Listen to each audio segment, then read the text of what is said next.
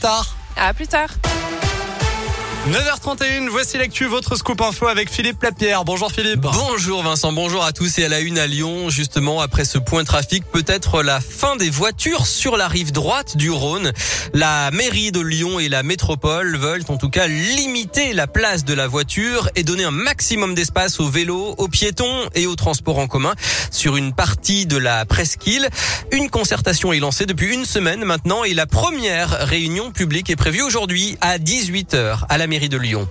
Un immeuble menace de s'effondrer en plein centre-ville de Lyon, rue Paul Chenavard, dans le premier arrondissement. Six personnes ont dû être évacuées hier soir. La piste de la vengeance amoureuse dans l'affaire de l'agression de Keira Amraoui, la footballeuse parisienne, aurait utilisé un téléphone avec une puce au nom de l'ancien joueur de l'Olympique lyonnais, Eric Abidal. Les enquêteurs vont l'entendre pour savoir pourquoi.